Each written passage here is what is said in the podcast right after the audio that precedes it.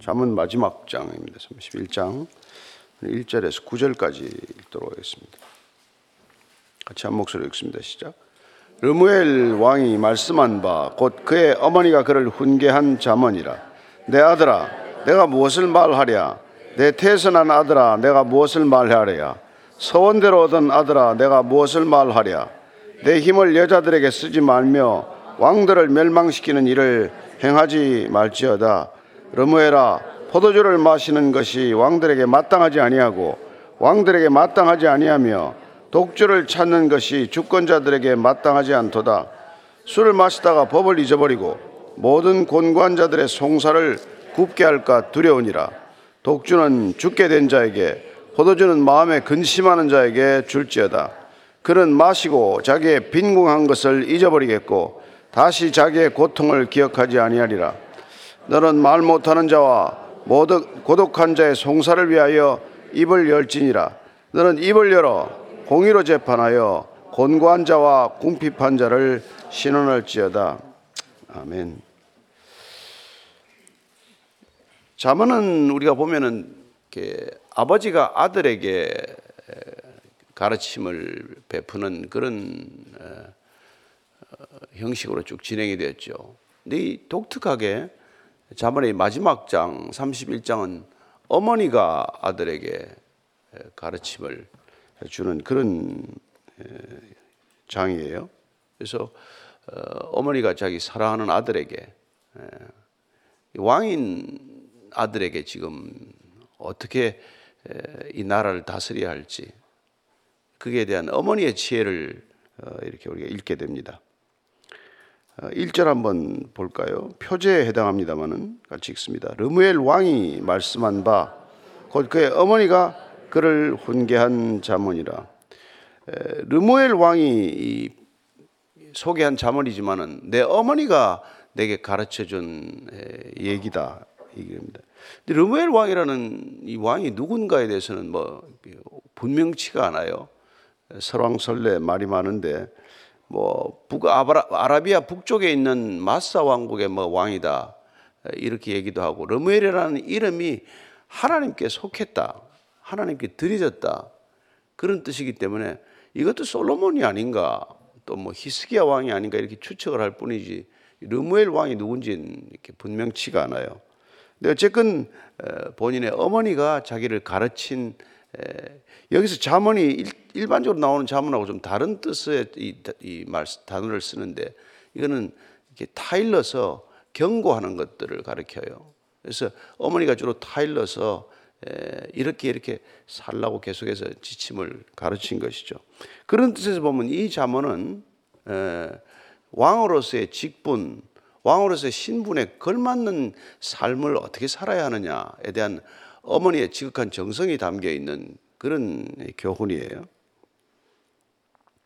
자, 2절입니다. 시작. 내 아들아, 내가 무엇을 말하랴? 내 태선한 아들아, 내가 무엇을 말하랴? 서원대로 얻은 아들아, 내가 무엇을 말하랴. 이 원문을 보면 그냥 뭐 이렇게 무엇을 말하랴가 아니라 그냥 뭘, 아들아, 뭘, 뭐 이렇게만 되어 있어요. 그래서 거기다가 이렇게 말을 채워넣으면, 번역을 해놓으면 도대체 뭘 내가 얘기해 줄까? 내가 무슨 말을 해야 될까? 내가 내한테 가장 좋은 걸 준다면 뭘 줘야 될까? 이런 느낌의 표현이에요. 그래서 아들아 그랬다가 내 태에서 난 아들아, 내가 서원에서 낳은 아들아. 마치 한나가 서원에서 사무엘을 낳았듯이 이 어머니 또한 서원을 하고 아들 르무엘을 낳은 것이죠. 하나님께서 이 아들을 주시면은 하나님께 꼭 헌신하는 아들이 되도록 하겠습니다. 그래서 이름도 하나님께 드려진, 하나님께 헌신한 그런 뜻의 르무엘이라는 이름을 짓게 되고, 그 아들을 하나님께 드리고 싶은 간절한 욕망, 간절한 바람을 가지고 있는 이름이라는 것을 알 수 있습니다. 그래서 그 아들에게 내가 준다면 내가 너한테 뭘 줘야 될까? 내가 내 일생에 가장 소중한, 일생 동안 내가 그 추구해야 될 삶의 지표가 있다면 뭘 내가 소개해주고 떠나야 되는가 하는 그런 어머니의 절절한 마음, 그런 간절한 마음이 담겼어요. 뭐 여기 어머니들이 다 있지만은 내가 자녀들에게 준다면 최선의 것을 주고 싶지 않겠습니까? 한마디를 남긴다면 일생 기억해야 할 말을 하고 싶지 않겠어요? 무슨 말을 내가 해줘야 될까? 이 아들에게 한마디 한다면 무슨 말을 할까? 그런 심정으로 이렇게 하는 얘기예요. 근데 첫 번째가 3절입니다. 시작. 내 힘을 여자들에게 쓰지 말며 왕들을 멸망시키는 일을 행하지 말지어다. 내 기력을 이렇게 여자들에게 쓰지 말아라. 참 아침부터 좀 그렇긴 하네요. 이게 옛날에 왕들은 이게 뭡니까? 여자들을 자기가 원하는 대로 이렇게 막 함부로 할 수 있지 않았습니까? 그래서 여러 여자를 데려오고 말이죠. 이게 참 이게 왕들이 가장 경계해야 될 거는 어떻게 보면 이 아내 문제가 이게 보통 문제가 아니었단 말이에요. 그리고 이 아내를 여러 얻으면은 그 아내들 간의 그 갈등이나 암투가 그때나 지금이나 다 동일한 거거든요. 예. 그래서 이 지금 어머니로서는 이 정말 내가 아내를 많이 두지 말라고 하는 신명기 말씀을 기억하라. 그런 심정이에요. 우리 신명기 17장 17절 말씀 보면은 왕이 해야 될 가장 중요한 덕목 중에 하나가 이렇게 되어 있죠. 시작. 그에게 아내를 많이 두어 그의 마음이 미혹되게 하지 말 것이며, 신명기 17장에 이렇게 왕이 해야 될 일이 아내를 많이 두어서 마음이 미혹되게 하지 말라. 아내를 여러 사람 두게 되면 마음이 흩어지고 마음이 이갈래 저갈래 찢어지게 된단 말이에요. 그리고 자기를 위하여 은금을 많이 쌓지 말아라. 이게 뭐 백성을 다스려야 하는 사람 입장에서는 당연한 것이죠. 관심이 자기 아내에게 많이 가는 것 보다도 백성들에게 그 관심이 많이 가야 할 텐데, 한 아내한테 가는 거야 뭐 어쩌겠습니까만은 여러 여자를 두고 아내를 두고 그렇게 되면 뭐 편할 리가 없겠죠. 예. 그래서 그렇게 되면은 이게 나라를 멸망시키는 왕이 된다. 나라를 멸망시키는 왕이. 예. 내 힘을 여자들에게, 기력을 많은 아내들에게 쏟게 되면 나라가 안 된단 말이야, 나라가. 그러니까 너는 왕이니 왕의 직분에 맞는 삶을 일생 살아야 되는 것이고, 일생 왕으로서의 자제하고 절제해야 될 게 아내를 많이 두는 것이다. 이런 말을 하는 것이죠. 사실 뭐 다윗만 하더라도 아내가 여럿이 되지 않았습니까? 뭐 미갈이 첫 아내지만은 그 다음에 또 아비가일도 없고 뒤에 뭐 줄줄이 없거든요. 결국은 그는 바세바 때문에 어떤 뭐 말할 수 없는 고정을 겪지 않습니까? 다윗 자신도. 그래서 사무엘하 12장 10절을 보면 이렇게 돼 있죠.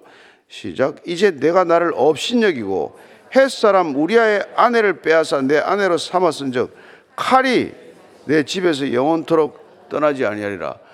나단 선지자의 말을 듣고 다윗이 회개했습니다. 용서받았습니다. 그래서 다윗이 뭐 죽지는 않아요. 그러나 결과적으로 어떻습니까? 칼이 내 집에서 떠나지 않을 것이다. 나라가 다스리기 어려워지는 것이죠. 예. 결국 그 사람은 간음 하나로 끝난 게 아니라, 우리아를 죽이는 것에 끝나는 게 아니라 나라가 어지럽혀지고 어려워지는 것을 경험하게 되지 않습니까? 심지어 뭐 솔로몬, 그러니까 뭐 잠언도 쓰고 전도서도 쓴 솔로몬조차도 아내를 너무 많이 두는 바람에 어떤 일이 일어납니까? 예. 이게 열왕기상 11장 11절입니다. 시작. 여호와께서 솔로몬에게 말씀하시되 내게 이러한 일이 있었고 또 내가 내 언약과 내가 내게 명령한 법도를 지키지 아니하였으니 내가 반드시 이 나라를 내게서 빼앗아 내 신하에게 주리라.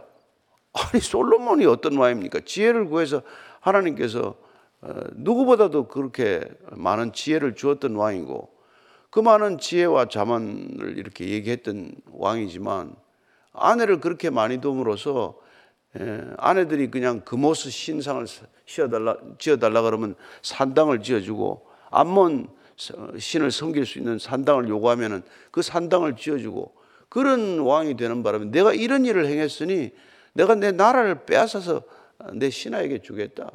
예. 그게 여로보암이죠. 뭐 여로보암의 나라를 빼앗겨서 북이스라엘에 10지파가 가고 남유다에 2지파만 남는, 그런 어처구니없는 일이 일어나지 않습니까? 결국 다 그게 이렇게 여자들에게 비롯된 일이라는 것이죠. 아내를 많이 둔 탓이라는 것 아닙니까? 첫 번째 그러니까 그런 거예요. 근데 그러면 이건 뭐 지금 르무엘만 해당되는 겁니까? 예. 오늘날 이 시대는 어떻습니까? 그럼 교회마다 지금 뭐 이런 그 목회자들의 스캔들도 결국은 그런 문제 아니겠어요? 그리스도인들도 마찬가지고. 그러니까 이 성적인 문제는 그때나 지금이나 그런데 너무 힘을 쏟지 말아라. 성적인 거라는 것은 본능적인 것이어서 그걸 컨트롤하지 않으면은 예, 신앙생활이 어려워진단 말이에요. 그건 진짜 우리가 왕 같은 제사장이라고 했기 때문에 뭐 그리스도인이라면 누구나 다 해당되는 얘기란 말이에요. 단순히 이게 지금 이렇게 표현이 그 당시에는 뭐 고대 사회니까 여자들에게 힘을 쏟지 말라 그랬지만 요새는 마찬가지죠. 뭐 남자들에게 힘을 쏟는 여자는 뭐 없습니까? 얼마나 많은 여성들이 그렇게 문제를 일으킵니까? 이 보면은 진짜 막 그 언론을 보기가 이렇게 끔찍할 만큼 어려운 일들이 많이 생기더라고요. 그리고 요새는 여자들이 그냥 이렇게 뭐 짜고 함정이나 덫을 놓고 이렇게 작업하는 사람들이 또 많잖아요. 그러니까 그냥 기업이 하나 그냥 통째로 이렇게 망하게 되는 사람도 있고 또 그냥 가정이 깨어지고 뭐 이런 비일비재하단 말이에요. 정말 이렇게 그리스도인들이 첫 번째 조심해야 할 일도 오늘 르무엘 왕의 어머니의 말씀처럼 내가 성을 멀리하라, 성을 조심하라. 아니 뭐 아내를 두지 말라는 겁니까? 그 얘기 아니란 말이에요. 아내를 두지 말라는 게 아니라 그게 너무 힘을 쏟지 말라는 거고 뭐 성도 하나님이 주신 거니까 아름다운 뭐 성이 될 수도 있지만 그걸 남용하거나 그걸 탐욕스럽게 쓰면은 아주 인간이 그냥 아니라 짐승처럼 변하고 말잖아요.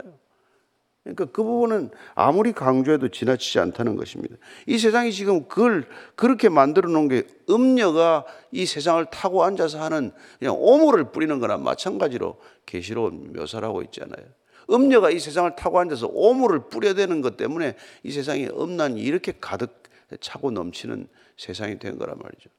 그러니까 그걸 우리가 깨어서 영적으로 분별하지 않으면 이게 뭐 그냥 한순간에 낚시바늘에 걸리듯 그렇게 걸려서 파탄을 맞고 마는 것이죠. 한 번의 실수로 그런 거 아닙니까? 두 번째 이제 뭐 술이죠, 술. 그러니까 4절 5절입니다. 시작. 르무엘아 포도주를 마시는 것이 왕들에게 마땅하지 아니하고 왕들에게 마땅하지 아니며 독주를 찾는 것이 주권자들에게 마땅하지 않도다. 술을 마시다가 법을 잊어버리고 모든 곤고한 자들의 송사를 굽게 할까 두려우니라. 그래서 이 보니까 지금 그 당시에 왕실마다 이렇게 왕궁에는 포도주 저장고가 다 있었어요. 요새 말로 하면 와인 셀러가 다 있단 말이죠. 왕이 뭐 연애도 해야 되고 무슨 뭐 외국 사절도 또 접견해야 되고 또 신하들에게 대접도 하니까 그거 뭐 언제든지 그 술 저장고에 이제 술 맡은 관원이 또 이렇게 막강한 권력을 가지고 있고 그러니까 이 이제 뭐 포도주를 안 마실 수는 없었을 거예요. 그렇지만 르무엘 왕의 어머니가 포도주 마시는 것 자체가 뭐 이렇게 금할 수는 없는 거지만 그걸 마땅하지 않다, 마땅하지 않다. 왕이 술을 마시는 거 이게 마땅하지 않다. 독주를 찾는 것 이건 포도주하고 독주는 그냥 같은 말을 번갈아 쓰는 반복적 그게 강조어법이에요. 포도주하고 뭐 독주는 위스키인가 이렇게 생각하지 마시고 이 주권자들에게 마땅하지 않다. 권력을 가진 사람들은 아무쪼록 술이 마땅하지 않다는 거예요. 그런데 어떻습니까? 정치인들이 술을 뭐 많이 마시는 편이거든요. 어쨌건 근데 그게 맛이 안 되는 술을 마시다가 법을 잊어버린다는 거예요. 가야 할 마땅한 길을 놓치게 된다. 그리고 어려운 사람들의 송사를 굽게 할까 두렵다. 이게 또 뭐 사실 뭐 검찰이나 뭐 법원이나 법조인들도 술을 조심해야 된다 이 말이죠. 나라의 공권력을 적어도 맡고 책임을 행사하는 사람들은 술을 절대로 조심해야 된다. 판단이 굽어지게 되고 결정이 틀을 뒤틀리게 된다. 그리고 이건 책임을 잊어버리는 일이 된다. 이렇게 자기 직분에 따라서 아니면 내가 뭐 술을 파는 술 외판원이라면야 술을 마시는 거야 할 수 없겠지만 나라의 녹을 먹고 국가에 적어도 이렇게 공직의 책임을 맡은 사람들은 술을 조심하는 것, 이건 기본이다 이 말이죠. 술을 조심하는 것. 그런데 이 나라가 온 공직자들이나 이런 사람들이 이게 술에 이게 덫에 걸려있는 사람들이 많단 말이에요. 아예 체질이 안 돼서 안 마시는 사람, 또 신앙적 이유로 안 마시는 사람들이 들어있지만 다수는 술을 마시고 술을 마시는 그 네트워크, 술을 마시는 그 관계에 안 들어오면은 아주 그냥 왕따를 시키고 아주 살 수 없게 만들어버린다. 그러니까 진급도 안 시키고 아예 그냥 민원도 안 되고 그런 식으로 그냥 사람을 그냥 골탕을 먹인단 말이에요. 그러니까 이게 옛날에 공산권 사회 제가 몇 번 중국도 가보고 옛날에 이게 이렇게 정식 수교하기 전에 러시아도 소련 시절에 가보면은 온통 술이에요, 온통 술. 정말 술 안 먹으면 되는 일이 단 하나가 없을 정도로 그렇게 술로 하여튼 이루어져 있는 사회라. 지금은 좀 덜하겠지만 어쨌건 법을 잊어버리고 송사를 굽게 한다. 이거 정말 아무리 강조해도 저한 게 아니죠. 그 술의 폐해는 이미 23장에서부터 쭉 얘기했어요. 술 마시면 어떻게 되는 건지는 23장 거기 29절부터 한번 더 읽어보시면 되는 것이고. 그래서 그 술은 그럼 누구한테 그냥 이게 필요한 거냐? 6절 7절입니다. 시작. 독주는 죽게 된 자에게, 포도주는 마음에 근심하는 자에게 줄지어다. 그는 마시고 자기의 빈궁을 잊어버리겠고 다시 자기의 고통을 기억하지 아니하리라. 이거 잘못 읽었고 잘못 해석을 하면은 그러면 술은 자기 아들은 먹지 말고 그냥 일반 백성들에게는 먹이라는 건가? 그렇게 해석을 할 수도 있지만, 그러나 독주라든지 그런 포도주나 이런 것들은 근심이 많은 사람들에게는 한번 일탈하는 그런 좀 마치 숨통을 터주는 것과 같은 고통을 잠시 잊게 하는 것과 같은 효과는 있겠지만 그건 내한테는 어울리지 않다, 이제 이 말이거든요. 그 주라는 게 아니라 그 사람들이야 그게 그렇게 필요해서 마실 수도 있겠지만 적어도 왕의 직분을 가졌거나 왕 같은 제사장이거나 이런 사람들은 그건 안 된다. 그런 얘기를 간절히 하는 것이죠. 그래서 옛날에 술이 마취제가 잘 없을 때니까 술을 마취제로 쓰거나, 심지어 예수님 십자가에 달리실 때도 그게 우슬초에다가 이렇게 향유와 포도주를 섞어서 그걸 약간 마취제로 이렇게 먹게 하고 이런 거거든요. 그래서 그렇게 쓰긴 했지만 고통을 잠시 잊는 효과가 있을지 몰라도 그런 걸 왕이 그렇게 해서는 안 된다. 그 얘기를 계속하는 것이죠. 그래서 우리가 에베소서 우리가 잘 아는 말씀 5장 18절, 술 취하지 말라. 이는 방탕한 것이니 오직 성령의 충만을 받으라. 성령 충만을 받은 것과 술 취한 것과 모습 너무 비슷해가지고 초대교회 사도들이 오순절날 성령 세례를 받고 나와가지고 그냥 복음을 전하니까 저 사람들이 새벽부터 술에 취했나? 그런 오해를 받을 만큼 담대해졌단 말이에요.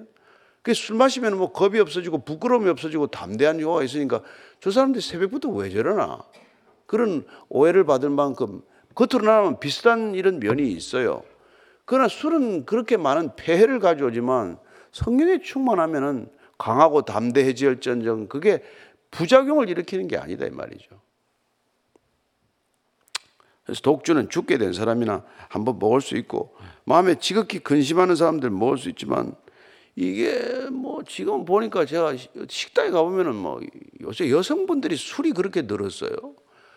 그리고 온 술들을 가져와서 맨날 그건 이제 집에서 가져오는 술 그런 것들을 가지고 대낮부터 가져와서 그걸 따서 먹고 이러는데 참 보통 일이 아니에요. 요새는 남자들 술 문제뿐만 아니라 여자들 술 문제가 이렇게 거의 비슷할 정도로 심각한 것 같아요. 그래서 어떤 남자분들은 본인들이 술을 안 먹는데 아내가 술을 많이 먹어서 이혼 사유로 이혼을 이렇게 신청하는 일들이 지금 흔해지고 말았어요. 그 정도로 술 문제는 지금 심각하게 된 거죠. 뭐가 그렇게 고통스럽다고 그걸 하는지 그렇게 디모데전서 3장 3절입니다. 술을 즐기지 아니하며 구타하지 아니하며 오직 관용하며 다투지 아니하며 돈을 사랑하지 아니하며. 이거 초대교회 때 감독과 집사 뽑을 때 첫 번째 술을 사랑하면 안 된다는, 술을 사랑하면.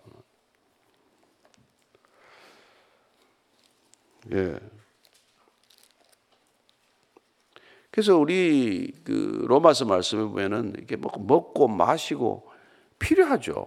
우리가 뭐 그 의식주 생활을 멀리할 수는 없지만, 그러나 로마서 14장 17절 이렇게 되어 있죠. 시작. 하나님의 나라는 먹는 것과 마시는 것이 아니요 오직 성령 안에 있는 의와 평강과 희락이라. 의와 평강.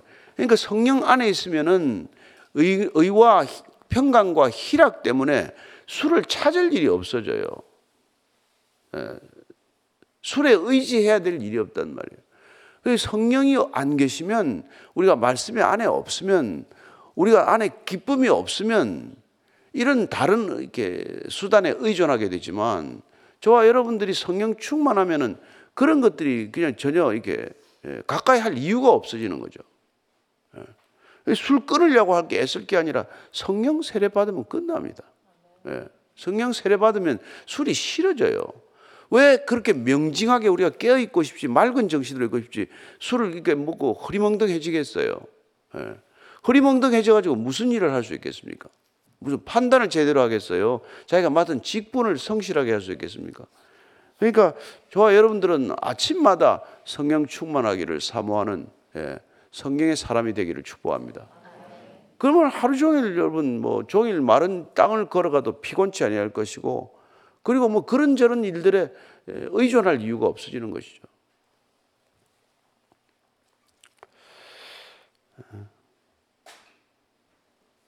자, 8절 9절입니다. 시작.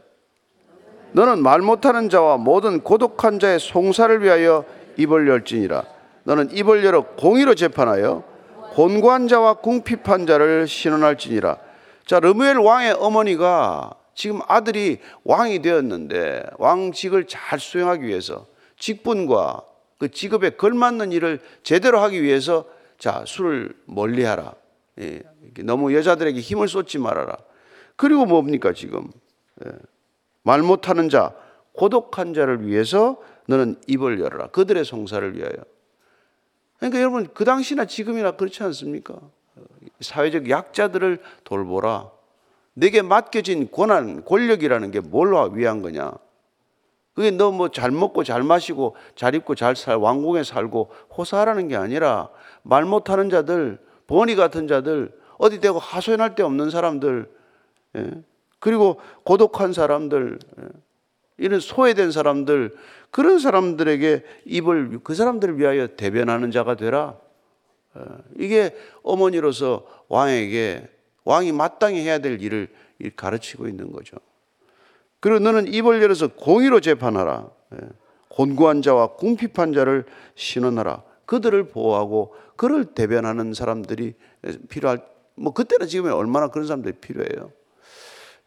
그래서 이 잠언 말씀을 통해서 우리가 듣는 것이기도 하지만, 그러나 우리가 주님이 오셔가지고 정말 죄인들과 그런 연약한 사람들의 친구가 되어주시고, 아무도 찾아가지 않는, 발을 들여놓지 않는 세리집에 들어가서, 삭개오 집에도 들어가고, 그런 집에 들어가서 같이 교제하고, 그들이 하나님을 만날 수 있도록 돕는 일들을 한 사람이 결국 초대교회 그리스도인들 아니겠어요? 그래서 그리스도인들을 그 당시 그들만이 사실은 남자와 여자가 함께 예배를 드렸고, 그리고 주인과 종이 함께 예배를 드린다는 건 있을 수 없는 일이었던, 종을 사람 취급하지도 않던 그 시대에 주인과 종이 함께 예배를 드렸고 하나님 앞에서 동등한 신분임을 확인했다면, 오늘날 우리가 이 시대도 마찬가지죠. 그리스도인들은 그런 차별이 없다 하는 게 구별된 삶의 가장 큰 이렇게 두드러진 특징일 텐데, 오늘 르무엘 왕에게뿐만 아니라 저와 여러분에게 주시는 하나님의 말씀으로 잘 기억하기를 바랍니다. 그래서 이제 뭐 오늘이 29일인가요? 정말 올해 다 보내는데 연말까지 또 새해를 맞으면서도 우리가 이 말씀을 기억하고, 교회가 존립하는 목적, 교회가 있어야 할 이유는 그런 하나님을 우리가 왕으로 모셨더니 그분께서 우리를 어떻게 대접해 주셨는지, 그 대접한 것을 잊지 않고 대접받은 것을 흘려보내는 사람으로 살고자 하는 결단 아니겠습니까? 그래서 로마서 8장 16절 말씀입니다. 시작. 성령이 친히 우리의 영과 더불어 우리가 하나님의 자녀인 것을 증언하시나니. 성령이 오셔서 우리가 하나님의 자녀인 것을 증언해 주셨다는 것이죠. 우리가 하나님의 자녀라고 하는 받을 수 없는 신분, 받을 수 없는 자격을 받았기 때문에 그런 자격을 받아서 왕의 아들, 정말 하나님이라고 하는 있을 수 없는 신분의 그 자녀가 되었기 때문에 그 자녀를 회복한 사람들은 그 자녀의 신분을 모른 채 살아가는 버려진 사람들에게 내가 누구인지를 전해줄 수 있는 그런 소명을 받았다는 것입니다. 그게 그들을 변호해 주는 방법이고 그들을 이렇게 세우는 방법 아니겠습니까? 내가 누구인지를 알게 하는 것. 그게 진정 이 시대에도 가장 중요한 그리스도인들의 사명인 것이죠. 그래서 우리가 사마리아인 비유 잘 알지만은 예수님께서 마지막에 누가 이웃인지를 묻는 사람에게 이렇게 대답하지 않습니까? 10장 누가복음 10장 36절 37절입니다. 시작. 내 생각에는 이 세 사람 중에 누가 강도 만난 자의 이웃이 되겠느냐? 이르되 자비를 베푼 자니이다. 예수께서 이르시되 가서 너도 이와 같이 하라 하시니라. 아멘. 레위인도 지나가고 제사장도 지나가고 사마리아인, 선한 사마리아인만이 강도 만난 자의 이웃이 되어 주었듯이 우리도 또한 누가 우리의 이웃인가를 찾기보다도 이웃이 필요한 자에게 어떻게 우리는 이웃이 되어 줄 것인가를 생각하는 연말연시가 되기를 바랍니다. 왕의 교훈이 아니라 어떻게 보면 그리스도인의 교훈과도 같은 이 교훈을 다시 한번 기억하는 아침이 되기를 바라면서 기도할 때 하나님, 저희들 가까이 주신 돌보라고 주신 사람들이 있습니다. 가까이 있는 사람들, 연약한 사람들, 고독한 사람들, 말 못하는 사람들, 그들에게 찾아가주는, 다가가주는 그런 따뜻한 그리스도인, 성령 받은 그리스도인, 환대받은 그리스도인다운 삶이 되게 하여 주옵소서. 한번 그렇게 기도하겠습니다. 하나님 아버지, 우리가 받은 것이 너무 많습니다. 받은 은혜가 너무 큽니다. 회복된 우리의 신분을 우리가 기억할 때마다 우리는 정말 기절할 만큼 놀라게 됩니다. 하나님, 우리가 어떤 사람이었는데 어떻게 변했는지를 안다면 아직도 짙은 어둠 가운데 가려져 있는 사람들, 어둠 속에 방황하는 사람들에게 빛으로 인도하는 소중한 소명을 잘 감당할 수 있었다고 믿습니다. 하나님, 그들의 손을 잡아주고 그들에게 복음을 전할 수 있고 그들에게 입을 열어 우리가 말할 수 있고 담대히 다가갈 수 있는 까닭은 주님께서 우리를 친히 자녀라고 삼아주셨기 때문입니다.